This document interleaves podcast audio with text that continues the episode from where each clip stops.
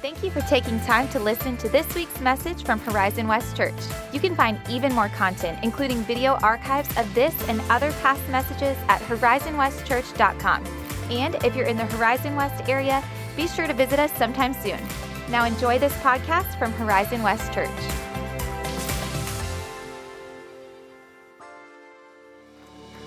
Welcome to Horizon West Church. Uh, those in the room, those who are online participating with us, leave us a comment and let us know that you're there. Uh, we are just so blessed uh, as a church family, um, and uh, that includes you if you're, it's your first time or your first few times. Uh, we, we, hope that this is beginning to feel like family to you, um, and that you begin to sense what God is doing um, even through our midst uh, right now.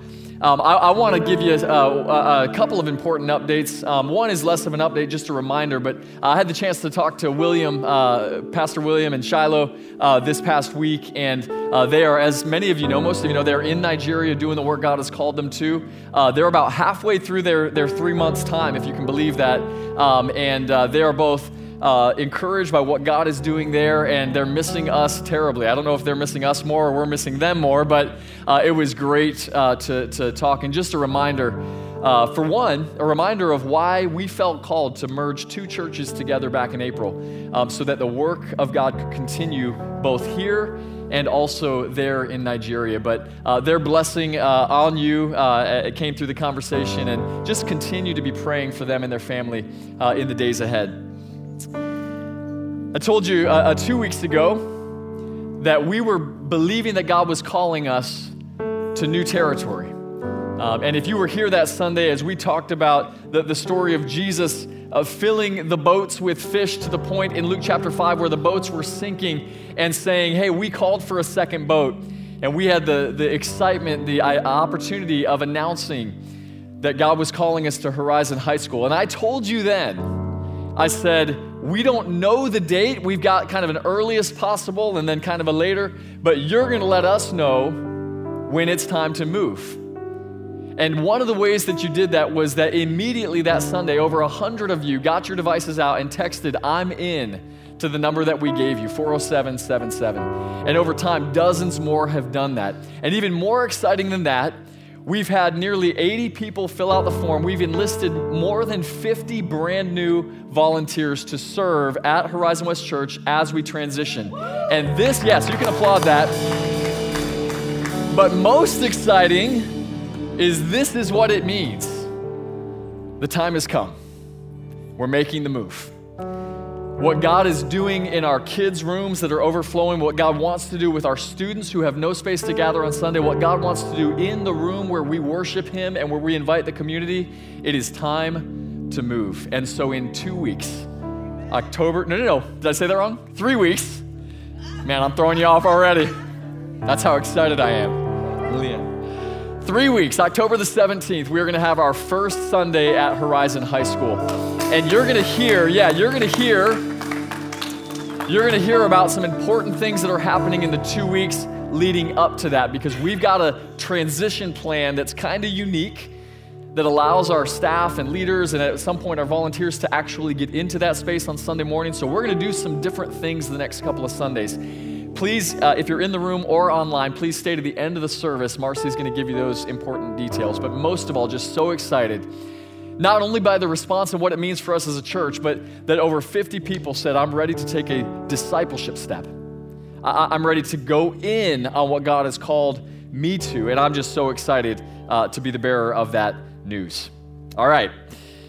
We are going to continue this morning our I'm In series. As I told you, you're going to have an opportunity to respond at the end of the message. Um, before we do that, let me pray um, and let's open the word together. Father in heaven, we thank you. God, we thank you that you are a, good God, that you um, are the King of Kings. God, that you sent Jesus not only to, to, to die and to be raised to life for our salvation, but God, to model what it looks like to live the surrendered life. God, the only one who did it perfectly was Jesus. And so, Lord, we want to be reminded this morning of who it is that we follow, who it is that we worship, and what it is that you've called us to do as we walk in the steps of Jesus. And we pray these things in his name. Amen. All right. We're going to be in Philippians chapter 2 this morning. If you got a Bible, we'll also have that on the, on the screens uh, behind me. I want to give you a quick recap Um, and also, if you're new to the Horizon West Church community, kind of catch you up on where we've been the last few weeks. So each week we're looking at somebody who said, our translation, somebody who said, I'm in to what God has called, whether that was mission or discipleship or sacrifice. And so, uh, week one, we looked at the disciples, Peter and James and John and Andrew, and, and how they left their nets, their fishing gear, they left all of their things behind and said, Jesus, we're going to follow you. Now, they didn't know at the time that three of those four men would end up dying for their commitment to Jesus, being martyred. But they said, Lord, we're in. And we looked at that first example of the disciples leaving everything to follow Jesus. And then last week, what a cool thing it was to have Keon Upkins with us and, and, and bringing the word on Isaiah, who said, Lord, here I am. Send me. Send me on the mission that you've called me to. And so I have a team of folks from Horizon West Church, a, a very small group. We meet on Monday mornings and we talk about content and, and the sermon. And it helps me get perspective, right? Because I'm one person. I have one background and one cultural perspective. And so we've got people of different nationalities and speak different languages and different genders and generations, and it helps to inform. And we were meeting recently, and it occurred to me, I said, you know, of all the I'm in people in the Bible, the best example is Jesus. Right? Like, like he is the ultimate example of somebody who said, Father, I'm in for the mission that you've called me to. And so this morning, we're going to look directly at Jesus's I'm in, how Jesus put his yes on the table. And what I want to do in just these next 25 minutes or so, I want to give you three reasons that come straight out of the scripture, three reasons for you to say, I'm in. And then to follow that up by going in on the mission that God has for you. Here, here's the first reason. Reason number one because of the pre- present benefits of Christian community. Look with me at Philippians chapter 2, beginning at verse 1. Paul writes this So if there is any encouragement in Christ, any comfort from love, any participation in the Spirit, any affection or sympathy, then complete my joy by being of the same mind, having the same love, being in full accord and of one mind. Do nothing from selfish ambition or conceit, but in humility count others more significant than yourselves. Let each of you look not only to his own interests, but also to the interests of others. Present benefits of Christian community. Now, you're going to notice in those verses there are several conditional statements or a series of conditional statements. A conditional statement, of course, is the if then. If then. Now, a typical conditional statement might sound something like this. This will resonate with those of you that, like me, have young children. You say this you say, children, or kids, I don't really call my children children, kids. If you clean your rooms, you can get 30 minutes of extra iPad time. Okay? You ever done that, right? If you do this, conditional, then I will do this, response. What Paul is doing in Philippians 2 is a conditional statement, but it's somewhat different than the typical. Paul is not saying, if you do this, then this will happen. What Paul's doing is he's using a conditional statement with the assumption that what he's saying is true. So it's like this it would be like saying to my kids, if you want 30 minutes of extra iPad time, assumption, and I know that you do, then clean your room. Paul's going to say, look, if you have any benefit of being part of the Christian community, if you have comfort, if you have affection, if you're receiving from the gift of being part of the family of God, then there's going to be something expected of you. He lists these conditions he says, Believers, don't you have encouragement in Christ? The implication being, yes, we do. Don't you have comfort from His love? Don't you have a participation in the Holy Spirit, affection for each other, sympathy for each other? And if you do, then there's something expected of you. Let me ask you this question How conscious are you of the benefits that you derive as part of God's family? Or let me make it more specifically how conscious are you of the benefits you derive as a part of the local church that is Horizon West Church? Now, some of you come in this morning, whether it was here, hopefully not, or elsewhere, and you go, Chris, I've been hurt by Christian community.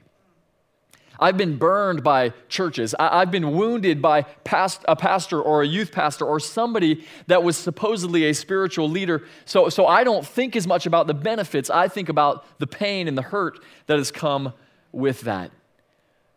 But if you have walked as part of a relatively healthy Christian community for any number of time, you also have seen some real wins. When a loved one died and you had the confidence that you would be reunited with them and there would be a family to walk you through that experience.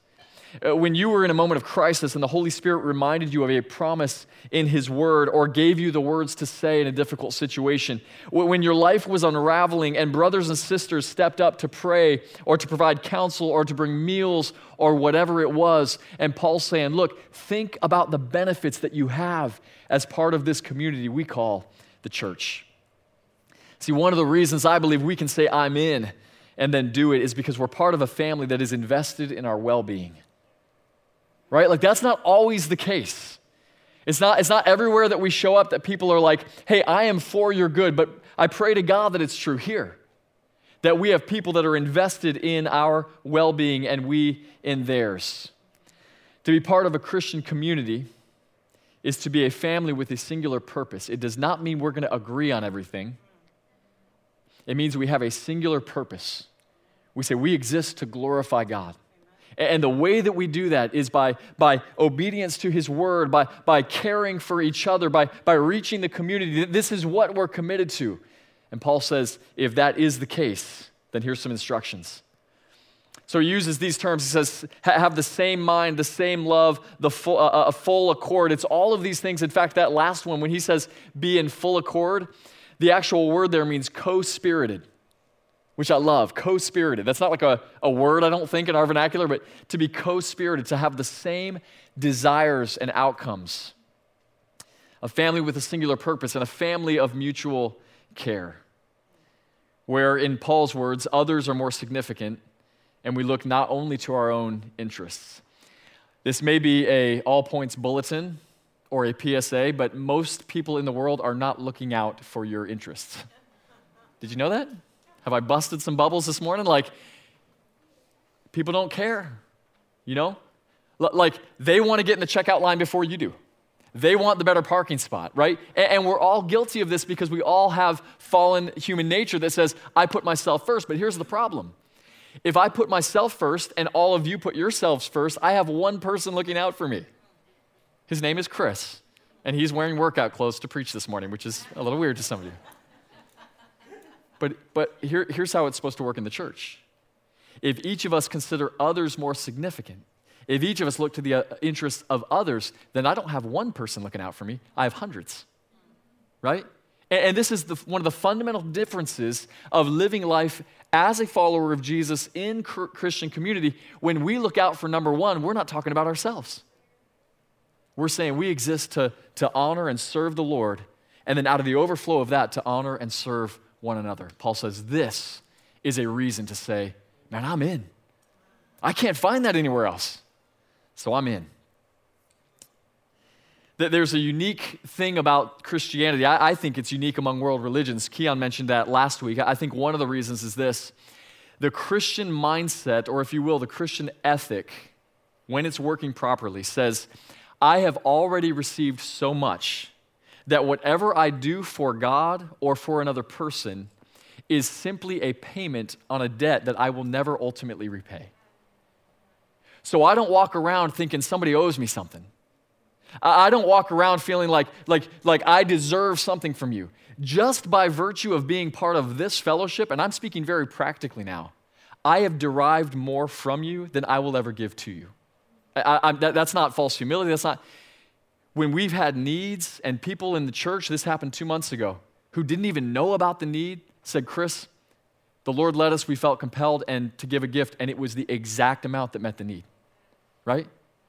Because this was a brother in Christ ser- uh, serving and honoring the Lord, said, we, we want to do this. We, have had people gift us things. We've had people pray for us. We've had people step in in difficult seasons and provide counsel. Like, we have gotten more from you as a family than we will ever be able to give to you. And so we don't walk around with chips on our shoulders. And this should be true of every one of us. That, that we don't walk around going, this person owes me and I did this and I didn't get that back. We go, man, I've already received so much. Whatever I give back is simply a small payment on a debt. But even if your experience with Christian community has not been that, you're like, Chris, that's great for you, but I haven't experienced this there is still this reason number two to go all in, and it's the past example of Jesus' sacrifice. Go back to Philippians 2 with me, begin at verse 5. Have this mind among yourselves, which is yours in Christ Jesus, who, though he was in the form of God, did not count equality with God a thing to be grasped or held onto, but emptied himself by taking the form of a servant, being born in the likeness of men, and being found in human form, he humbled himself by becoming obedient to the point of death, even death on a cross. Friends, if the thought of valuing others above yourselves is countercultural, the thought of choosing to suffer for others is, is crazy, right? Like to the modern mind. Like, I'm not only not going to give you the better parking spot, but th- like, you, you want me to suffer for you? Like, that's, that's going way beyond what I am comfortable with. But he, Jesus, was pierced for our transgressions, he was crushed for our iniquities. The punishment that brought us peace was upon him, and by his wounds we are healed. Do you see how this works? Jesus wasn't enjoying the experience of death. He wasn't enjoying the experience of suffering and abandonment and persecution and trial. He did it because in his death and suffering, we would have life. So even if my experience with Christian community has not been great, I will live with an eternal debt of saying, God, you saved me. You sent your son to die on a cross in my place. You opened wide the doors of heaven. I can never repay that back. And even if people have betrayed me and hurt me and wounded me, I'm not living for people. I'm living for the glory of the one who saved me. And so, from that mindset, I can say, God, I'm in. It's not going to be easy. The, the reality, we, we talk about wanting to have a, a, you know, a Christian community or do life with people. Did you know that that means practicing patience and forgiveness and bearing with one another? It's great in theory, and then you do it and you go, ouch. Any of you married? right? I'm just, just real talk. I'm just saying, like, there is going to be some rub. But we trust the sovereign God who says, Look, I saved you, I redeemed you, I placed you in this family. This is going to sanctify you.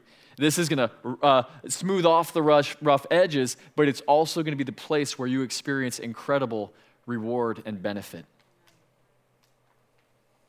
I think these verses, uh, specifically the four we just read, Philippians 2 5 through 8, is perhaps the most important passage in all of the Bible. Now, you could probably say that about several, but, but this one is so important. And, and here's why I say that. There is a theological term, it's not, it's not in, in the uh, scripture, but it's a theological term that helps us to understand or to explain what Paul is talking about here, and it's the word kenosis. Say that back to me. Okay, you guys are theologians. Kenosis, it, it, what, what kenosis is, is the idea that Jesus, who is the Son of God, so, so let's do some theology here. God the Father, God the Son, God the Holy Spirit, three persons, one being. Yeah, you go, well, that doesn't make a lot of sense. Uh, yeah, but you know what? But that's what Scripture reveals Father, Son, Holy Spirit. So that the second person of that triune Godhead, Jesus, comes to earth. And if I understand Philippians chapter 2 right, he empties himself not of being God, but he does empty himself of all of the privileges and the prerogatives of what it means to be God. So Jesus doesn't leave godness out of the equation. He, he doesn't cease to be God, but he does cease to access the privileges. In fact, and there isn't universal agreement, but I'll state my position on this. I believe this so wholeheartedly that I think that when Jesus came to earth and became human, that he had no extra privileges that we don't have. The only thing he had was perfect union with the Father and the Spirit. And it was out of perfect fellowship with God as a man that he was able to have miraculous power, that he was able to teach with wisdom and, and practice self control and live a sinful life. Jesus is modeling for us, theoretically at least, what could be true if we were in perfect fellowship with the Father. He, he didn't have these, we, we were talking about superpowers this morning. He didn't have these superpowers in his pocket. Like Jesus said, I do nothing but what the Father does. And Jesus, we see being carried by the Holy Spirit. He's a man, yes, the Son of God, but living as a man and fleshing out the God life as a man. Is this beyond our comprehension? Yes, but I would say this it's not anti intellectual, it's beyond our intellectual capacity. Anti intellectual would be to tell you that Jesus was both a man and not a man. I'm not saying that. I'm saying he was a God man in a way that we can't fully understand, but we accept because Scripture teaches it. Uh, let me illustrate this for you in a couple of ways. One, my buddy Alex, who's uh, he leads our setup team here, he's one of the deacons. Um, I thought about getting permission to share this, but I didn't. So I'm sorry, Alex, if you watch this. Um, but Alex, Alex and I are workout buddies, and so he's actually the one that got me into these pants that my wife hates. And um, uh, my kids call them ballet pants. It's just terribly embarrassing.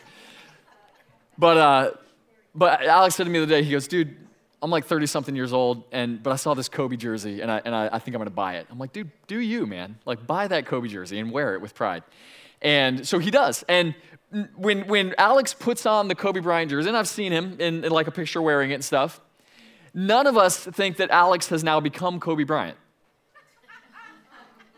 That's mean. That's not, but because we, what we understand is that he put on something. Okay? Let, let me illustrate it another way that might make a little more sense. Next month, around this time, October 31st, kids all over the community and all over the neighborhoods are going to dress up as superheroes and princesses and dinosaurs, and they're going to go knock on doors and get candy. And there's no thought in anybody's mind that that child has become a superhero, become a princess, become a dinosaur. They've just put on the costume. Now, where am I going with this? Here's where. Some people who have preached this passage have erroneously misspoken. Maybe they believe this and, and were in error, or maybe they just said it the wrong way. But you've probably heard this that Jesus put on flesh. Jesus did not put on flesh, Jesus became flesh. Like Jesus wasn't in a disguise, like, I'm really like, I've got all the powers and privileges of God, but I'm just gonna act like a man. No, he suffered. He hungered. He wept. He felt at times lonely and isolated and cried out to the Father. Jesus, Hebrews tells us, was tempted in every way as we are. How do you do that unless you are a man? Jesus had to resist against temptation. He didn't put on flesh, he became flesh. And he did it because it was flesh and blood that needed to pay the penalty for sin. And the only way to do that is to have a man go to the cross. And the only one who could do it was a God. And so, how do you do that? You have the God man, Jesus. Now, this is so important to understand. This is what theologian A.W. Tozer, 20th century pastor and theologian, he says this about the fact of Jesus being a man.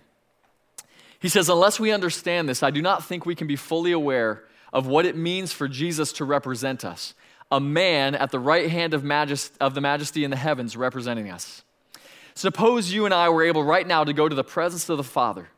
And if we could see the Spirit, who is God, and the archangels and seraphim and strange creations out of the fire, we would see them surrounding the throne. But to our delight and amazement, we would see a man there, human like we are, the man Jesus Christ himself. Wow. Now, this does not diminish who Jesus is as the Son of God. If anything, it elevates it. That Jesus would flesh this out as the God man, that we have one who, uh, Scripture says, has gone before us into the heavens and has opened the way for men and women to follow. What does this have to do with our responsibility? I would answer that question by saying it has everything to do with our responsibility. John 3:16 is familiar to most if not all of you. God so loved the world that he gave his one and only son that whoever believes in him would not perish but have eternal life. In that simple verse, that popular well-known verse is the word gave. God gave his son. In other words, Jesus was sent, Jesus was commissioned. In other words, Jesus could have said no right? I mean, at least in theory, Jesus being sent could have said, I don't want to be sent. He could have said, I'm out. I imagine this conversation, and I'm sure this isn't how it worked, but just to get my mind around it, I imagine this conversation between God the Father and God the Son in some infinite past. And the Father is explaining to Jesus, and he says this He says, Jesus, in a little while here, in, in you know, a little bit of time here, you're going to give up all of this, all of heaven, all of the privileges and the prerogatives, and I'm going to send you uh, down to live among the people of earth. And Jesus says, All right, I'm in. The father says, Okay, but Jesus, you need to know it's not only that, but you're actually you're, you're actually not going to just live on, you're going to become human like they are. And Jesus says, Okay, I'm in. He says that there's more. He says, You're, you're going to be rejected and abandoned and betrayed, and you're going to experience death, Jesus. And Jesus takes a deep breath and says, I'm in. And the Father says, Jesus, there's one more thing you need to know. There's one more thing. You're not just going to experience death, but you're going to experience death by execution on a Roman cross. It is going to be horrific, and you are going to suffer, and ultimately, you're going to bleed out and suffocate, naked and abandoned, lifted up in the middle of the city for people to gawk at. And Jesus says, I'm in. I wouldn't do it. I, am just being honest with you. Considering you more than myself, looking to your interests, maybe on a good day. But to go through all of that to save an undeserving people, I would not do. And Jesus did it. Let me give you another proof that Jesus was truly human being as he went to the cross. Matthew chapter 26, verse 39. I want to throw it up here on the TV. Look at what happens. I want to set this up. Jesus is in the garden. He's been betrayed, betrayed or about to be betrayed. It says, going a little further, he, Jesus, fell on his face and prayed, saying, My Father, if it is possible, let this cup pass from me. Nevertheless, say this part with me, not as I will, but as you will. Can I translate that for us this morning? To put it in the vernacular of our series, Jesus is saying, Father, if there is a way out, I'll take it. Don't want to go to the cross. I don't want that cup that he's referring to is the cup of God's wrath. He doesn't deserve to drink it. Father, if there's a plan B, I'm out. But if there is no other way, I'm in. I'll go because it's not my will, Father. It's, it's yours. It is what, you what you want. I don't know if you often think about it, but I ask the question where would I be if Jesus had chosen the way out instead of the way in? I mean, where would I be? If that moment, that simple moment where Jesus, I believe, is on his knees praying in the garden and he's wrestling, and I'm not even a thought yet, I'm not alive yet, but my eternal destiny hangs in the balance. If Jesus says I'm out, I'm done. And Jesus says, Not my will, but yours. He goes to the cross, he suffers, he dies, and he's raised to life in the third way, and it creates an opportunity for any who would call on the name of the Lord not only to be saved, but to live the abundant life for which we were created. Jesus put his yes on the table. Jesus said, I'm in. Now, there could be an objection that goes something like this Yeah, but Jesus' mission is far more critical than mine. Like, I understand that Jesus had to say, I'm in because the salvation hung in the balance. But if I say I'm out or if I don't say I'm in, like, it's not as important. And I would answer it this way Jesus' mission is your mission. Now, you're not called to go to a cross and die. He's already done the saving work, but you are called to take that message, the good news of the gospel, to the ends of the earth, or people aren't saved. Like, it is critical. Matthew 28 18 to 20, Jesus is raised to life and he hands his ministry and his mission off to the disciples. And it says this Matthew 28 Jesus came and said to them, All authority in heaven and on earth has been given to me. Therefore, go and make disciples of all nations, baptizing them in the name of the Father and of the Son and of the Holy Spirit, teaching them to observe all that I've commanded you. And behold, I am with you always to the end of the age. And Jesus had no plan B. It's not like he's telling the angels, hey, if these guys drop the ball, just jump in, you know? He's like, church, my mission to save the world, I've done the saving work. Now I'm putting it in your care and in your trust to take the message to the ends of the earth. So you go, oh, my, my, my I'm in isn't that important, really? Because here, here's what I believe I believe that in just a few Sundays, when we show up at Horizon High School, and every Sunday, in the middle of a growing community, one of the fastest growing communities in America, and our signs are up and our t shirts are out, and people wander in or check it out, and our smiling faces and doors open, and high fives and encouraging, and, and an atmosphere of grace and warmth and family. And I believe that because we're there, people are going to be saved and healed and restored. And one day in heaven, because we answered the call of God and said, I'm in, and we showed up, and God uses us to bring transformation, to bring healing, to bring life to a community. One more reason that I'll give you to, to be in, and this one's fun and exciting. Reason number three is this the future reward of the surrendered life. Let me read Philippians chapter 2 and these last uh, three verses we're going to read, verses 9 through 11.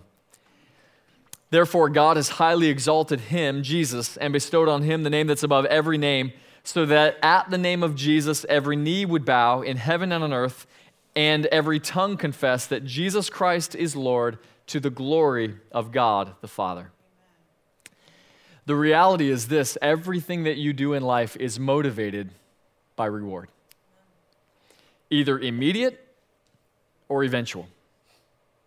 And, you are, in every moment of your day, you're evaluating whether you want a reward immediately, like five Oreos, or you want a reward eventually, like five miles. You understand? Nobody chooses to get up and run five miles because it feels better than eating five donuts or Oreos, right? like it just doesn't. Everybody assumes I'm a runner because I'm skinny and, and I don't run. I actually lift, thank you very much. Just not getting very far. Running's not fun. A couple of you like it, and, and that's a condition. Like, that's a mental health issue. But the re- for the rest of us, for the rest of us, we go, I, I would rather eat the donuts or eat the Oreos. But here's the problem if I look at next Tuesday, if I look at the beach trip that I'm going on, if I look at the race I'm running in three weeks, if I look to the future, I go, I'm going to set aside the temporary pleasure because the future reward of fitting into that dress or bathing suit, the future reward of making my time at the race, the future reward of living a life of clear thinking and feeling good and disciplined and fit and healthy is better than the immediate reward of, well, that tasted good. And, and, I say this because it's so important that you understand the Bible does not bristle against the reality of future reward and payoff. Like it, it, the Bible doesn't say, hey, it's just really hard and you're going to die one day, but do it. That's not what the Bible says. The Bible is replete over and over and over and over and over, over and over again with the idea that we should live for something in the future that will be good for us, that will be better for us. John Piper refers to this as Christian hedonism. Hedonism, is the idea that we live for pleasure. Piper says, I'm leaning into that. We live for the future pleasure of eternal reward. Christian hedonism. So, so the idea is we're looking to the future. Now, I want to confess for myself and many other people who preach the scriptures that, that I and often we do a really poor job of reminding you of this. We'll, we'll talk about the, the vision and the mission and the excitement, and we're doing this and that. But you need to be reminded and you need to know that when this life comes to an end and you've lived faithfully the surrendered life of following Jesus, you are going to walk into an eternity of pleasure and satisfaction and community and shalom. And I want you to live for that. And I want to remind you of what the Bible says over and over again, as in 1 Corinthians chapter 9, verse 24. Do you not know that in a race all the runners run, but only one receives the prize? So run that you may obtain it. Next verse. One thing I do, forgetting what lies behind and straining toward what lies ahead, I press on. I press on toward the goal for the prize of the upward call of God in Christ Jesus. The prize. Paul's saying, I believe there's a prize in front of me. Go to the next verse. For I consider that the sufferings of this present time are not worth comparing with the glory that is to be revealed, future tense, to be revealed in us. Romans 8 18. Go to the next one. Be faithful unto death, and I will give you what? The crown of life. Revelation 2:10. One more. And this one is, is about Jesus, who we're talking about this morning. Look to Jesus, the founder and perfecter of our faith, who for the joy that was set before him endured the cross despising the shame, and is seated at the right hand of the throne of God. So very important that you don't miss that line. Go, go back one slide, Zach. Go back one. For what did Jesus go to the cross? For the, the joy that was set before him. Jesus was able to say, I'm in. Jesus was able to go to the cross because he was looking beyond it and the pain of it to something better. And Jesus envisioned what he knew by faith to be a future reality, where he would walk out of his own grave and he would ascend to the right hand of the Father. And all authority in heaven and earth would be invested in him. And it's like, Jesus, all you've got to do is this really, really difficult and deathly thing of called going to the cross. But in contrast to what the payoff is, in contrast to what the future reward is, it's worth it. And Jesus looked at the joy that was before him and endured the cross because of it. That's the power of vision, friends. That is the power of keeping a vision in front of you. Let me apply this to myself personally. I thought about maybe I could apply it to you, but I don't know your situation. So, as I apply these things to myself, I want you to just translate it into your own life. The power of vision. It is vision that helps me keep my marriage on track because Nikki and I envision a day where we're in our hundreds. Yeah, I, I said that right. She doesn't so much envision that, but I envision our hundreds or 90s, and we're sitting on a porch on rocking chairs holding hands, and our grandkids and great grandkids and great great grandkids and great, no, we'll probably be dead, but, but it doesn't mean we don't fight sometimes. Doesn't mean we don't have to ask forgiveness. Doesn't mean sometimes everything in me wants to resist her, and I go, Lord, help me move to her. Yes, it's hard. Harder for her maybe than me, but yes, it can be hard. But we have a vision of a future reward. I, I, want to get there. This vision keeps me grounded in my parenting because when, when, I'm tempted to, to do things that would harm my family, or, or when I'm tempted to, to, give in to my temptations, I go, hold, hold on, I envision a future where I'm walking my daughters down the aisle, and all they can think is how glad they are that their daddy and their hero is the one doing it. Like, I know we're all broken, and I'm not throwing stones at anybody, but I know what I desire is I desire to live a faithful life that my daughters can look up to and respect. I look forward to the day where Jonah is my best friend and I'm his mentor. And we're adult men doing life together, encouraging each other. Like, like I keep that in front of me. I have a vision. I'll give you the short term one the, the vision for Horizon West Church, where we would see not just hundreds, but thousands of adults and children over time, over several campuses, coming to faith in Jesus, being baptized and being discipled. And even longer term than that, I have a future vision of a day when perhaps one of your great grandchildren is pastoring some of my great grandchildren in the heart of Horizon West and standing on a stage like this in another place, in another time, and saying, just as the generations before us did, we preach the gospel. We proclaim Jesus and we worship the one who is worthy. And that is the vision that gets me through the hard days long meetings, the struggles. Man, how do we work out this logistic? How do we, man, another, you know, uh, families are struggling and they're, you know, how, how do we get through all this? We keep the vision in front of us. We believe that there is a future reward in store. Jesus is our model. Death followed by resurrection, followed by exaltation. Therefore, God exalted him, verse 9. And if we are willing to endure the pain, there will come a payoff. Would you pray with me?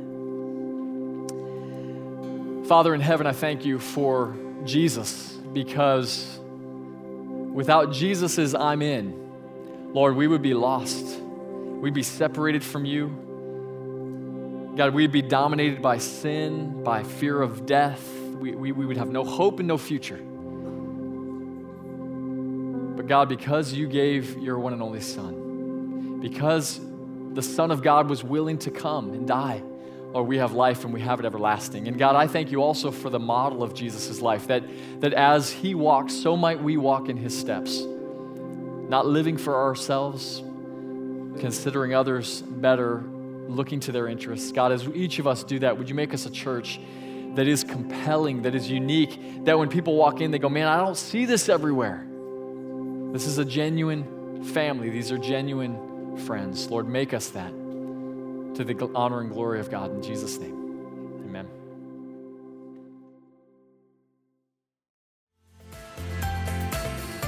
Thanks again for listening to the Horizon West Church podcast. If you were inspired or encouraged by something you heard today, share it with a friend. For more information like our service times, location, and other info, be sure to visit us online at horizonwestchurch.com. Have a great week.